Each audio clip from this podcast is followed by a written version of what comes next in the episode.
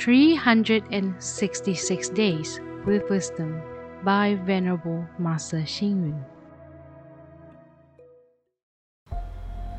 November 12th. Every day, people talk about rights and wrongs. This habit increases each day.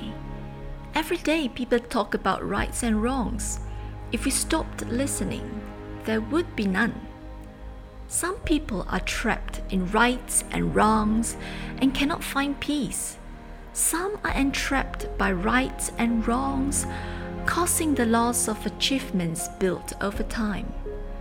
The Communist Party once said, if a lie was repeated 30 times, that lie becomes a fact. Aren't lies, rights, and wrongs fearsome things? However, this does not mean that the truth does not exist in this world. In this universe, a truth is a truth, and a lie is a lie in the end. Karma, causes, and conditions cannot be changed. The same applies to rights and wrongs.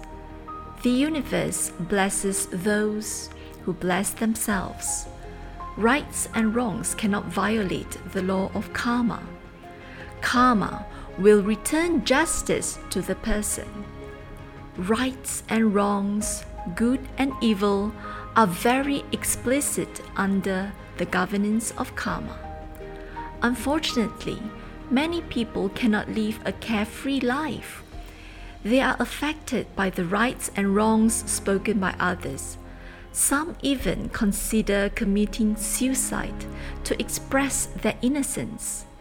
In fact, a wise man knows he is not knowledgeable. The fool thinks he knows everything.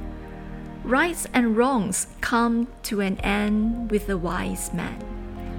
We should practice not to speak of rights and wrongs, not to listen to rights and wrongs, and not to gossip about rights and wrongs we should have the courage to face rights and wrongs. Consequently, rights and wrongs cannot harm us. Those who speak about the rights and wrongs of others are troublemakers.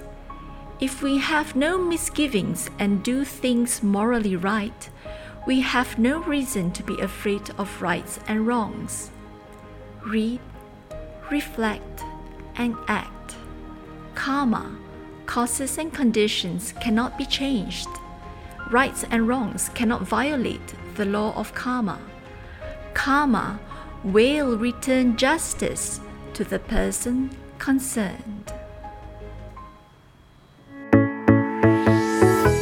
Please tune in, same time tomorrow as we meet on air.